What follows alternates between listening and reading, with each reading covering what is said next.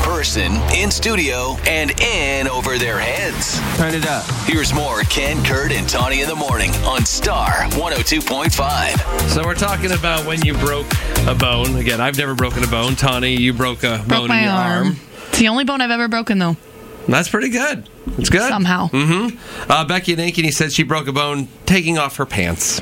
That sounds right up my alley. She tripped over the waistband and stepped down on the side of her foot. The doctor said it's a dancer's break, but she said there was no grace involved for it to be called a dancer's break.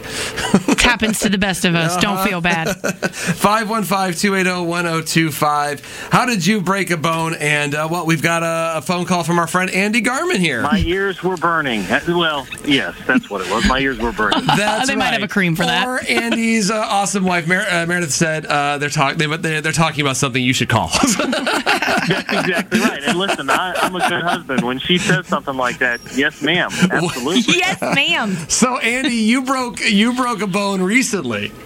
I did it was about ten days ago. So my wife uh, and I got tickets to see you two at the Sphere in Las Vegas. Super awesome, awesome. And that I have for 35 years, I have wanted to see you two. I've wanted to be in the room when they played "Where the Streets Have No Name." That's just my favorite song, favorite moment. So we got general admission tickets on the floor, and so we got in there, and I was stunned. I was 15 feet from the stage Great. and the show was amazing, absolutely amazing. And they go through the sing the first their whole set, and then they take a break, and then they start the encore, and then I'm just kind of standing there, and all of a sudden I thought, "Gosh, I'm."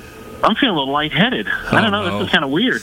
and and so then uh, my wife says, "Why don't we go to the back where there's more air?" It wasn't crowded. It wasn't like you know crushing, but still. I said, "Sure." So I go back to the back, and I get back to the back, and I fainted. Oh Oh, no. Somebody turned the lights out for reasons I don't know. But on my way down, uh, I, I remember thinking, "Oh, my leg gave out." And when I woke up, yeah, I had broken my uh, my leg bone, Oh my my gosh. fibula. So- Just walking or on the fall? no, I on the fall. Okay. Yeah, when I fell, I I collapsed and so I broke my bone. And it's so it's funny. I sat there and and uh, I thought, gosh, all I ever wanted to do was be in the room when they played that song. I should have been more specific. I should have said, I want to see them play that song Right. because I was flat on my back looking at the sphere ceiling and I couldn't see them. Now, as did they you played the song. did you at least get to hear them play the song?